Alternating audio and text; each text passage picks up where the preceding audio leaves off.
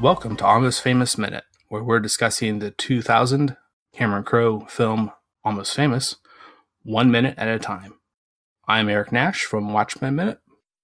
I'm Aaron Stark. I am a public speaker, iconoclast, and all around positivity spreader.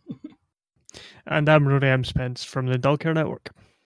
All right. Great to have you back for a second day, Rory. Yeah, thanks for having me again.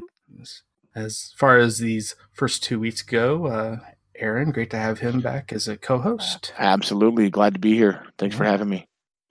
This is minute five, and it starts with Anita entering the house and ends with Elaine and Anita arguing about Simon and Garfunkel and butter and sugar. So I guess the the first thing to mention we would should go right into the actress. The first person we see coming Oh, in yeah. here is going to be uh, Zooey Deschanel, who is one of my favorite little quirky actresses. Yeah, quir- quirky. I had- Quirky. I had He kinda- kind of defines that term, quirky. Yeah. Yeah, I uh, I I think of the first time I saw her was in Elf. I Mm. loved her. I loved her in Elf. I thought that she was the best part of that movie, and also had a surprisingly good singing voice in that movie. By the way, Well, yeah, and she's part of the band is the biggest thing I noted, and I've I've listened to that or duo really, she and him. Band Yeah. name describes the duo. hmm like th- this is a, you said quirky, this is a, a little bit of a different role for her. I feel. Yeah. Well, before she sort of fell into that role of the the quirky girlfriend that she seems to always play. yeah, you're right. I think she seems more of a grown up in this Pete in this Oh. one almost. Like she's Yeah. She uh, eventually. I mean, it's kind of spoilers for the movie a little bit, but eventually she Right. kind of turns into more of the big sister archetype, where she is kind of giving good advice and living a life of her own, and let being less of a flighty airhead. Well, it's kind of like when she's let go finally of ever having to possibly deal with deal with her mother again, as we'll see in this minute. Her dealing with her mother. Mm-hmm. Um, you know, she can she can just be a little more herself in a sense, and and and be a little less. I mean, because because these opening minutes with her in it, she's just she's just very uh has a lot of attitude. a lot more attitude Well, than yeah, right. You're used to and it them. seems and it seems that her from her mom's questioning and from her answers that it seems that she might possibly be stoned during these questions. Well, yeah, that, that certainly is a question. I mean, because okay, so she raises her hand to her mouth before she goes through the door. Um, so she's for is it for drinking or smoking pot, probably, or Yeah. as as her mother though says, "I know you've been kissing." Oh well, yeah, yeah, So- that's so easily visible. right? Yeah. What what are these methods that Elaine uses to Yeah. determine? Yeah, no, I, I I would definitely say from her demeanor and from her responses there was probably some marijuana involved, and the Mm. uh, it didn't seem to be alcohol. That's just clicked with me that maybe smelling marijuana is why she thinks she's been kissing. What's his name? Darren. Yeah, that's a good point. That's a very good point. because she specifically knows who it is. So maybe she like has met this guy, knows he often Daryl, sorry, he often smells of, of cannabis, Yeah, and that's it. Yeah, and but never at any point assumes that her daughter is doing it. Yeah, and of course the seat, the record that she brings out the for the Mhm. Simon and Garfunkel, then which is the devil according to mom. Yeah. and, and us looking back at, at Simon Garfunkel, and they seem so straight laced. Yeah, especially this album's fairly Yeah. tame. Anything on an LP looks straight laced Oh, yeah. these days. It's uh, what is uh, bookends, isn't it? Which is a Yeah, Bookends, fairly right. tame album and an album about growing up and getting old. Sort of concept. yeah, right. yeah, it's a fantastic album. Actually, it's one of my all-time Yeah. favorite albums. I've, I think that Simon and Gar. It's it's really ironic that that's the al- the band that she picks out to be the devil when it's one of the calmest and most serene artists of the entire decade. Yeah. Although Hazy Shade of Winter's on that album, isn't it? Which is Mm. kind of you could see it leaning more into the sort of psychedelic sort of stuff. Mhm. Yeah, yeah. I guess by today's standards, their psychedelia is just it. It's so mild. yeah. Yeah, I it, I think that the the Simon and Garfunkel, Farco, excuse me, Simon and Garfunkel connection, though it it shows it's a good showing that William finally sees a bit of rebellion from her sister towards the the structure that mom's giving and is kind of opened up to what this musician this music thing might be. I mean the the the um the daughter has to hide it as she's coming in the house. It's kind Mhm. of the forbidden fruit. Oh, And as we all know, if you hide something from a teenager, they're going to want to do it the heart the most of anything. Being a dad of four kids myself, I could t- attest to that statement. yeah, it's, it's also when she says it's it's poetry. Uh, Elaine doesn't argue with that really. She actually agrees that it is poetry, which is interesting, and that kind of seems to interest William. That Yeah, she sort of agreed that it is poetry, but poetry about what she said, poetry about marijuana, drug, drugs, and- drugs, and promiscuous sex. yeah, drugs and promiscuous sex. That's the line.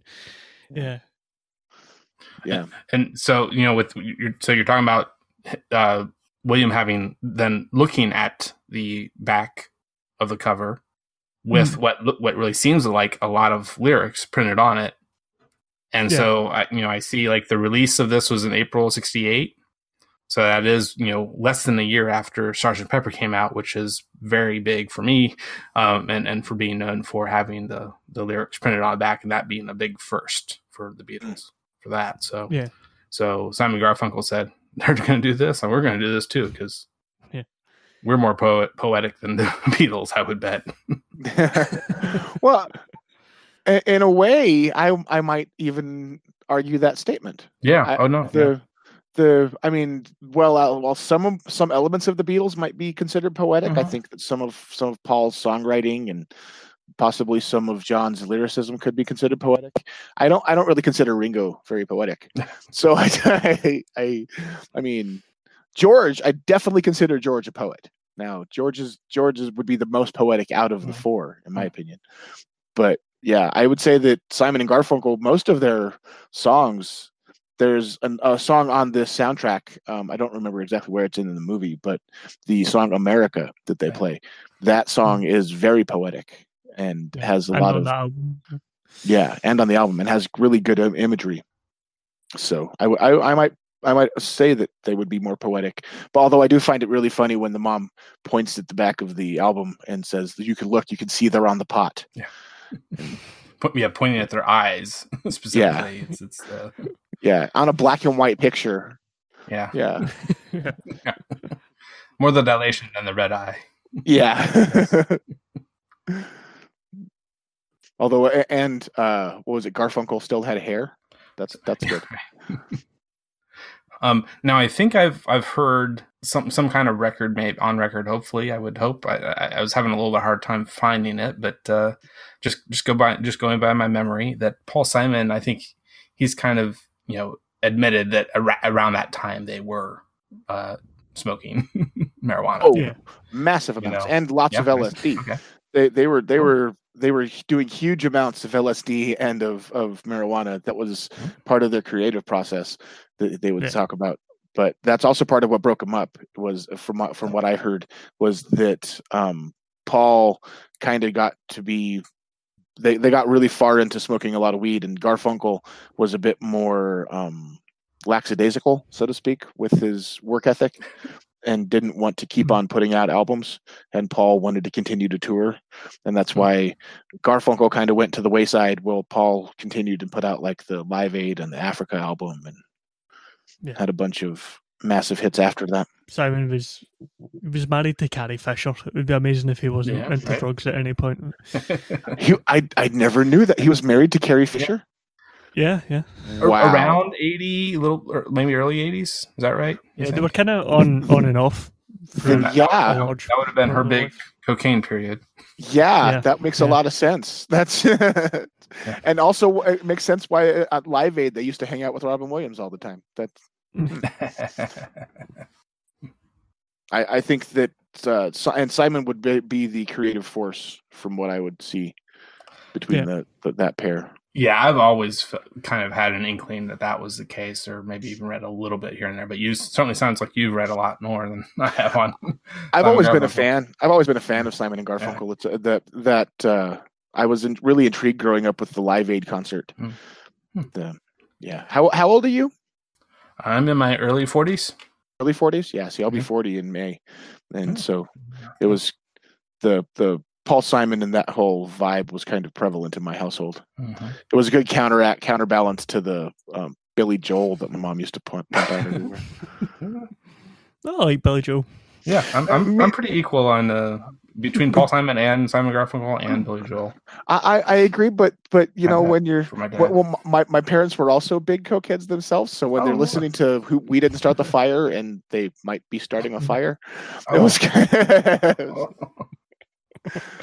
yeah, yeah. I think that th- this minute p- particularly shows the um, the contrast of the structure versus the rebellion that William sees, The- and you can see it in his Yeah. eyes that when it that it, that it looks like the whole world is opening up to him just from seeing that record come out. Yeah. Um, at the very beginning of this minute, uh, you know, we, we hear the end of what Elaine is talking with, with William about uh, about uh, Livia and Tiberius, and, the, and she says the throne, just like Nixon. It's awfully common. Same stories, Shakespeare. Blah blah blah. Um, uh, so Nixon, uh, the one big thing I want to say there is that uh, that's besides uh, later on when we get to when we get to him, especially uh, actually being seen uh, Billy Crudup being a big connection back to my last movie Mhm. by minute show, uh, Watchmen. Um, but uh, this little Nixon reference, uh, having that uh, in here is uh, interesting. Nixon was definitely. I don't, I don't know that there's any other reference throughout this movie for for Nixon, but uh, we actually had him a caricature a caricature of him in uh, in the movie Watchmen. Yeah, I didn't. That, that was an odd character in, in Watchmen. That I thought the makeup job on that was a bit strange. Yeah, we've, yeah, we got that a few times from some various guests, as well as our as well as, well as ourselves, the co-hosts. That uh, yeah, the makeup on this uh, real real life person that they're trying to mimic Yeah, here and there, and him being possibly chief among them. yeah. Uh, well, it's it's really uh, a good place for for the Nixon comparison, though. I think it shows just how deep and wide ranging the intellectual conversations mom has with William, and Right. that it is not just literature, but it try to relate it to more present day issues. Uh, I think that's a strong point for the mom's Mhm. character through the whole movie is that she's not just some caricature of having the overbearing protective mom. She actually has more depth to her. Like she tries to to show her kids some kind of culture beyond the house. She just wants to make sure that it's safe and doesn't want to keep them doesn't want to get him involved in drugs and sex, which she does go overboard on that protection. But I think that her heart's in the right place, which it, it's a good way to keep her from becoming the villain. Yeah, Yeah. wow. Yeah, I don't think just like right after that when Anita comes in, is the door like trapped? Did she set that up so that it would make a noise? I couldn't really tell whether there was just something there or or it was intentionally set up to catch her coming in. I, I doubt it's necessarily just to catch her daughter, but it's to catch anyone, and Mm. her daughter is just the victim of the of the uh, of the technique to uh, to help uh, alert uh, any anyone at home when anyone might uh, be coming in. Fair enough. It's just a bit strange because she comes in. It's still the middle of the because day. she, 'cause she knows it's there. yeah, yeah. Right. She's reaching for it. Yep. Yeah, the I, I think that it, that fits in with the mom's character. I've always wanted to, to watch out for her parent for her kids that she'd have something set up at the door that she would know immediately when someone's coming in. Yeah. My I knew I had friends that used to have like fishing wire set across their door to where if their parent if their kids would open the door, the mom would know because something on the other side of the room got disturbed, and you would never be able to really Mhm. tell by looking. So, overprotective parents can get really crazy with their overprotectiveness. Uh, well, I think this might be a lighter minute than our last one, but uh, not that that's a, any kind of problem. But uh, is there anything else either of you not- picked up on, noticed? Uh, no, I don't think so. No, uh, no. Well, the the mom made soy cutlets. What are Yeah. what are soy what Oh, is yeah. soy cutlets? What They look like burgers, like soy burgers. so Just the, the mom is making vegetarian burgers for the family? Uh, yeah, Yeah. and I actually I will I will comment more on that next minute. Use that as a Mm. as something I'll talk a little bit about. I'd like to talk a little more about le- next time. But but you're certainly welcome to. No, I, ju- I, I just noticed. I was just just reading through the script and I just noticed that the soy Uh-huh. cutlets. I'd I'd never. Oh, so is that a burger or is that a piece of chicken, like a wannabe chicken? Yeah. Uh, they look like burgers in the previous mi- uh, minute. So Well, yeah, that's true. Yeah, we did kind of we did see them. You know, patty. You know, they're Yeah. pretty round patties. Yeah. yeah. and there was like uh, buns and like lettuce. What and you want to put it on? Shape it to. If you're putting on more of a hoagie type sandwich, then yeah, lengthen it out. But she must have uh, some kind of circular bun. Well, and then at the very, very end of the minute, when Anita she's talking to arguing against her mom about the after the poetry of drugs and promiscuous sex line, she says first it was butter, then it was sugar, and Yeah. so she's starting to list off the various things of the reasons why this is a constant in their household. Yeah, and she ends with sugar, sugar and white. like white. white. Wait, what? Guess we'll find out. Yep. We'll find out on the next episode of Minute. Um, so uh, uh, since we're winding down, I think um, Rory, uh, Yep. what uh, you're welcome to plug uh, whatever you have going Sure. on right now. Yeah, well, I have a podcast called Dog Care Presents where uh, me and a guest will try and teach you about something new every week. Uh, can be anything, usually pop culture related, but not necessarily. I've had episodes in history, science, whatever, uh, comic book characters, movies, stuff like that. Pretty much anything. Yeah. Uh, you can find that pretty much anywhere you find podcasts. Probably where you found this. Just Dog Hair, one word, presents. And uh, I'm on Twitter, Rory M. Spence, and Dog Hair Network. Very cool. Yeah, my uh, my uh, old co-host from Watch Minute, uh, Travis Bill, he was on at least a couple times or more. even. Oh, he's been on tons, yeah. Tons, tons. Okay, tons. we were like six episodes, maybe. Cool. I don't know, quite a lot. He filled in for me when I had no internet. So Yeah. Okay, well, thanks so much. Uh, and I think uh, you're scheduled for one more minute, Rory. Is that right? Yes, I believe so. Back here on Friday, we'll do minute six. Um, and until then, uh, it's all happening. It's all It's happening. happening. I am a golden god! And I was born in the backseat of a Greyhound bus, rolling down Highway 41. You know the Queen of Hearts is always your best bet.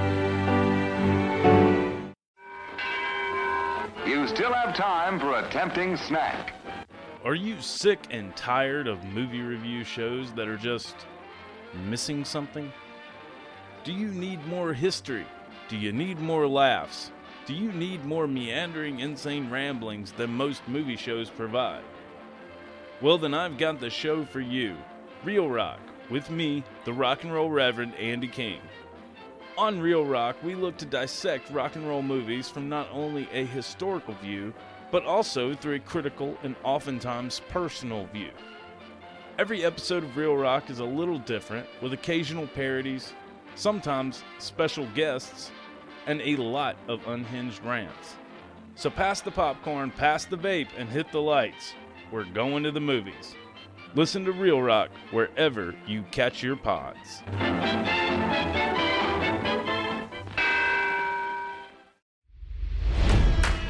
It's NFL draft season, and that means it's time to start thinking about fantasy football.